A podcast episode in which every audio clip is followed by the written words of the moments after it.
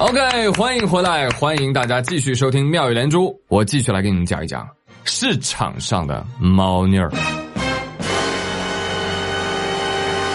上海有位网友爆料啊，说他在静安嘉里中心天泰店吃饭的时候，无意间发现啊，那个服务员捞起了一只活螃蟹，称重之后呢，拿给顾客检查。顾客说：“嗯，好好好，就它了。”顾客检查完死活之后，这服务员竟然把活螃蟹又放回到水缸里去了。你图啥呀？我说你就装装样子，你拿到后厨再换也行啊啊！没有没有，我们真的没有。好，那你们说，等到你要做蟹子的时候，你怎么知道哪只螃蟹是哪个客人挑的？哦，还是说你根本就没准备做客人选的那只，而是用后厨的死螃蟹？找了半天，餐厅前台的水缸就是个展示区啊！被挑的螃蟹说：“我小的时候就在这儿了，现在啊啊，就是我年纪最大，哎，我是饭店里资历最老的员工了。但一开始啊，我不懂事儿，哎呦，把老子高血压都给吓出来了。”每一次捞出来，我都以为自己要被吃了，被吃了，被吃了。结果被参观了一次，哎，又回来了。如此行为啊，给当事螃蟹我带来了沉重的心理负担。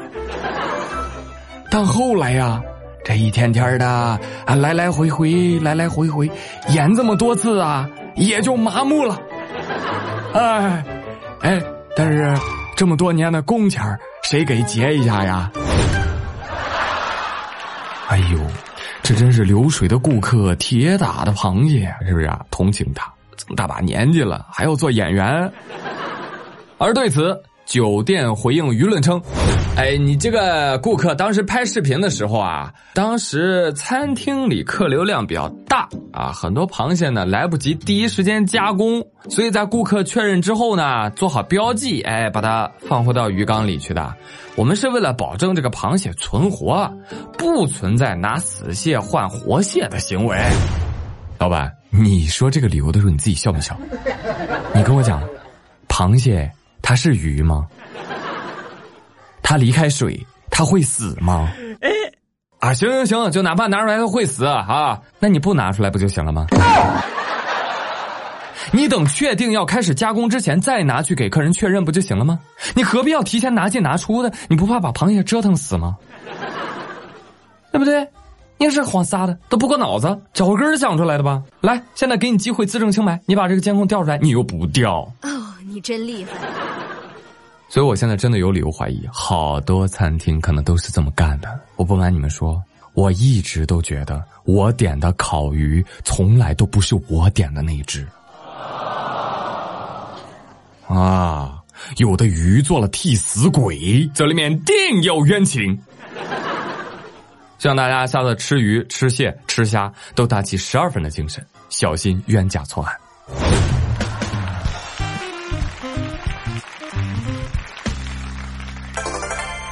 好，那既然说到吃呢，那，今儿啊就得说到说到我们的救命恩人饿了么的外卖小哥。九月九号，饿了么官方微博发布公告说，我们将会推出一项新功能哦。这项功能的名字叫“我愿意多等五分钟或十分钟”按钮。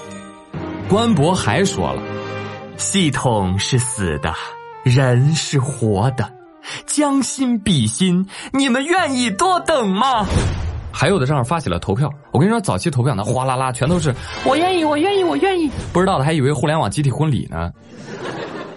哎，我建议大家哈，你这个投这个票的时候，也要像找对象一样慎重啊，别随随便便就我愿意，我愿意了。因为平台啊，就喜欢利用你的你愿意。嗯，你仔细想想，这个派单时间紧，任务重。是平台和骑手之间的矛盾，结果他饿了么一句话：“你愿意多等等吗？”你还接茬：“我愿意，我愿意。”这就变成什么了？是用户太着急，所以时间才这么紧。哎，你们用户不着急，外卖员就不用那么赶了。这算怎么回事啊？这个，这不就是道德绑架吗？我呸！行，玩这个我就不困了啊。那我要愿意牺牲利益多等五分钟，饿了么。你愿意每单少赚五块钱吗？Nice，这五块钱咱也不要，好吗？都给外卖小哥。你敢吗？啊，我们来个对赌协议啊！你敢我就干。哎呀，资本再清楚不过了，问题的困境根本不在于多这五分钟的等待，而是资本驱动下不允许效率降低，不允许休息，不允许外卖员的剩余劳动价值没有被榨干。我们的善良当然可以很多，但不是你们利用的工具。外卖小哥跟我们说：“哎，你好，我超时了，能不能先点送达？我可以接受，但平台不行。为什么不行？第一点，一个好的系统要保证这个系统里面的人啊都能被公平的对待，各方的利益都能够得到保障，而不用牺牲哪一方的利益作为前提。第二点，你让用户点多等五分钟、十分钟，看似是人文关怀。”其实你在牺牲的不就是用户的时间利益吗？拿用户的时间成本来成全你平台的宽容与善良，逃避你自己的责任。第三点，作为用户的我们点了愿意再等五到十分钟，事情就真的会往好的方向发展吗？No，因为我们多等五到十分钟，而现有算法不变，外卖小哥不会慢骑，他只会多接一单，然后最后送给你。再有，我们温暖善良。点了这个妞，那我想问一下，小哥哥会优先送给谁呢？他一定会选没有点这个选项的人啊！对呀，我擦，我善良，但是我吃亏，这算哪门子好方案啊？对不对？还有一家外卖平台改这个算法有用吗？也没有用。你想一想，你在 A 平台点餐，平均四十分钟收到餐；B 平台平均五十分钟收到餐，你选哪家？你必然选更快的那一家喽。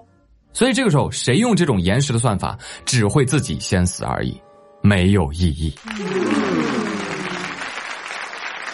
然后就问了啊，那这个问题无解吗？当然不是喽，因为企业要效益、要效率，没错，但不能只把利益最大化放在第一位，啊，你把利益看得比什么都重，就搞成了现在这副熊样子。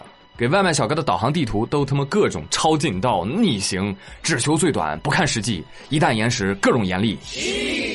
把小哥哥逼的送餐跟送命似的，所以必须有人站出来。他可以是职能部门，他可以是行业协会，可以是工会组织。你必须要制定一个最基本的行业规范，把平台的优先级调整一下。不仅要追求效益，同时要兼顾食品的安全和送餐的安全。说的对，更不能任由两家跑出来的企业来制定行业的规则、技术的规范，绑架消费者，压榨外卖员。所以说啊。什么饿了么还是美团？别玩虚的，你们先把自己的系统搞得和谐高效了，再去谈所谓的人文关怀和其他的事情吧。再次感慨一句：善良啊，有多少邪恶假汝之名啊！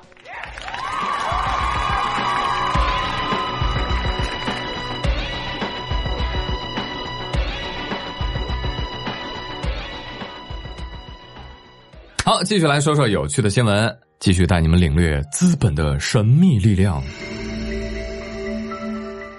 九月八号，农夫山泉正式登陆了港交所，哇，一开盘大涨啊，涨了百分之八十五，总市值一下达到四千四百亿港元。那由此，公司的创始人、董事长钟闪闪的身价那也是水涨船高，一度超过马化腾，成为中国首富。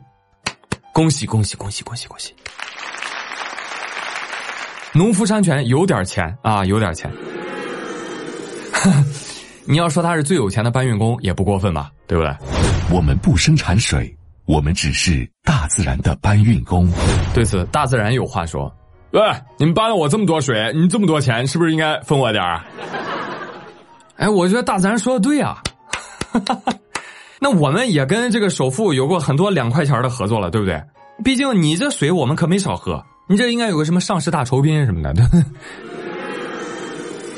不过很可惜，本来宇哥也想讹一笔的啊，但是没想到这首付就当了半小时，哈哈，盘中涨幅一度收窄至百分之六十五，农夫山泉的最新市值又跌破了四千亿港元。钟闪闪说：“我，我史上最短首付啊，啊，吓人诛心呐！”但这个新闻最让我匪夷所思的是，大家的关注点根本就不在钟闪闪身上，大家都在评论区讨论什么？谁家的水更好喝？哎，我觉得怡宝好喝，农夫山泉口感有点粗，你得了吧，农夫山泉好喝啊！我跟你说，当时我才喝一个月农夫山泉，我长高十公分，什么掉发、秃顶、口臭的毛病全都给治好了，皮肤白了，脸瘦了，鼻子高了，嘴小了。现在我已经嫁入豪门了。哦，你真厉害！哎呦，你农夫山泉给你多少钱啊？我医保给双倍。农夫山泉啊，现在是越喝越难喝，感觉就像生水。现在啊，一点儿也不甜了。为什么？因为都抽的地下水了。我就佩服你们这种玄学大师！我要把那水球倒倒倒杯子里面，让你盲测，你们能不能说对？见鬼了！明明都在鬼扯，但各有各的理。哎呀，真牛逼！我跟你们就不一样了，我觉得还是金龙鱼好喝，你以为但柔和，不像味极鲜。然后刚喝的时候，我要，齁死我了！所以我还是推荐金龙鱼啊，多喝点。这大自然的搬运工都成首富了。啊，也不知道人体垃圾的搬运工，你的机会还远吗？根据《纽约时报》报道，近日德国二十六岁的男子 Jan 三年来三年来啊，就靠喝尿养生，引发热议。据悉，他是从网络上了解到了一种起源于印度的尿疗法。哎，不对吧？我我记得我看新闻，人家喝的是牛尿啊啊！人四舍五入等于喝牛奶啊！你这个喝的是啥？喝自己的？对呀，就是喝自己的。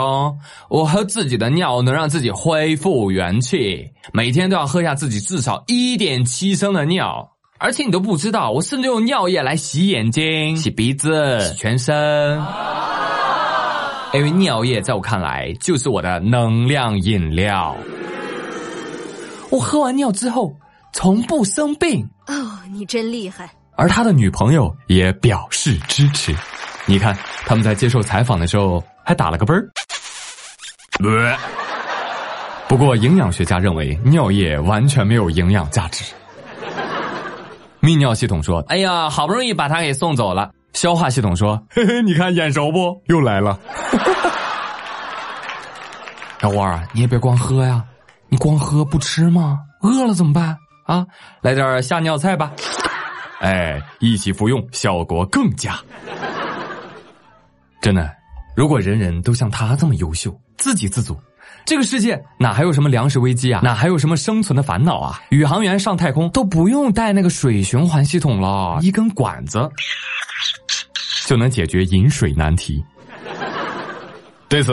尿疗协会直呼内行，并准备聘请他为代言人。你们都白说话了，你看，这是我们代言，没有喝过就没有发言权。你看人家喝的，是不是？二十六岁的人喝的跟四十六一样，啊，吃了尿素长得就是快。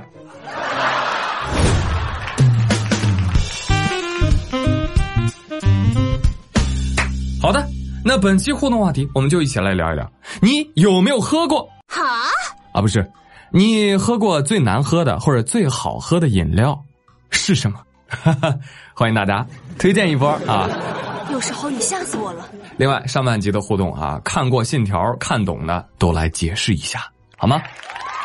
好嘞，我是朱宇，感谢大家的收听，咱们下期再会喽！祝你们开心愉快，See you。